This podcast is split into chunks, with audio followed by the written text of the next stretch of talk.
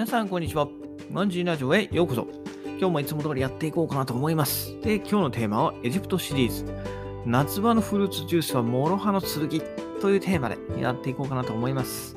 はいね、エジプト、こう、お酒があんまりね、ほとんどないので、じゃあ何飲むかっていうとこなんですよね。暑い時にじゃあ何を飲もうかっていう時に、えー現地ではね、フルーツジュースが美味しいんですよね。はい。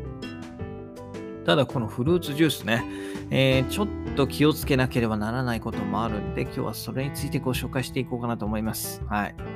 で、それが何かっていうと、こう食中毒のね、危険があるんですよね。はい。夏はね、やっぱこう、ね、えー菌が繁殖しやすいじゃないですか。で、エジプト普段は乾燥してて、本当にね、人々、街のの中で、レストランとかのエジプト人ってほとんどだから衛生面気にしないんですよね。そういう気にしない人が、こう、水場でね、ちょっと汚いまんま、こう夏にフルーツジュース作って、で、そのまま出すと、うん、食中毒当たる可能性があるんですよね。はい。で、これはね、あの、外務省、日本の外務省からもね、出てて、えー夏場フルーツジュースはこうね、食中毒の可能性があるんで気をつけてください。飲まないでくださいっていう、えーお達しがね、毎年出るぐらい、えー結構マジで、えー被害者も多い、うん、被害も多いっていうところで、はい、えー要注意を、え呼びかけられています。はい。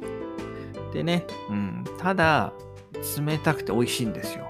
これは間違いない。本当にうまい。はい。夏場のフルーツジュース、本当に美味しいんですよ。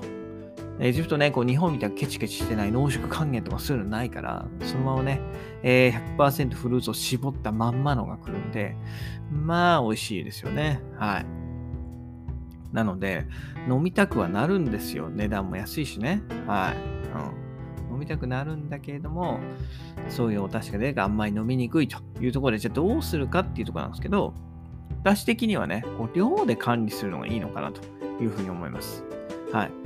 例えば、1日ね2、杯も3杯も飲んでたら、確かに食中毒の危険がね、えー高まるというところで、例えば1日1杯にするとか、えー週に1遍にするとかだったら、あのね、お腹も壊さないかなというふうに私も思ってます。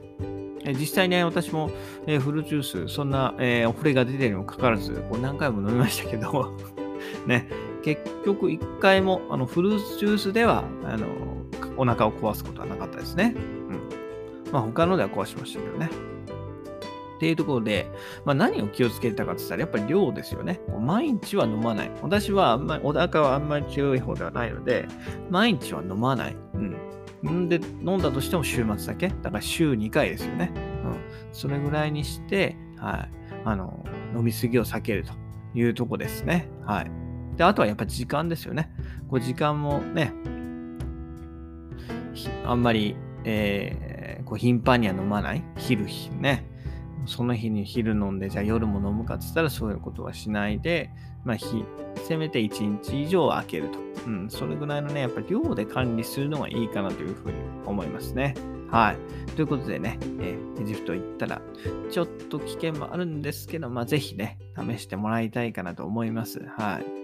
ね、コーラとかね、セブンナップじゃつまんないですからね。やっぱフルーツジュース。うん、エジプト特にね、マンゴーが美味しいんですよ。まあ、マンゴーは冬しかないんであれですけど、はい。えーミントジュースとかね、いっぱいあるんで、ぜひね、行ったら1回ぐらいは飲んでもらえればというふうに思います。それでは、今日この辺で、バイバイ !Have a nice day!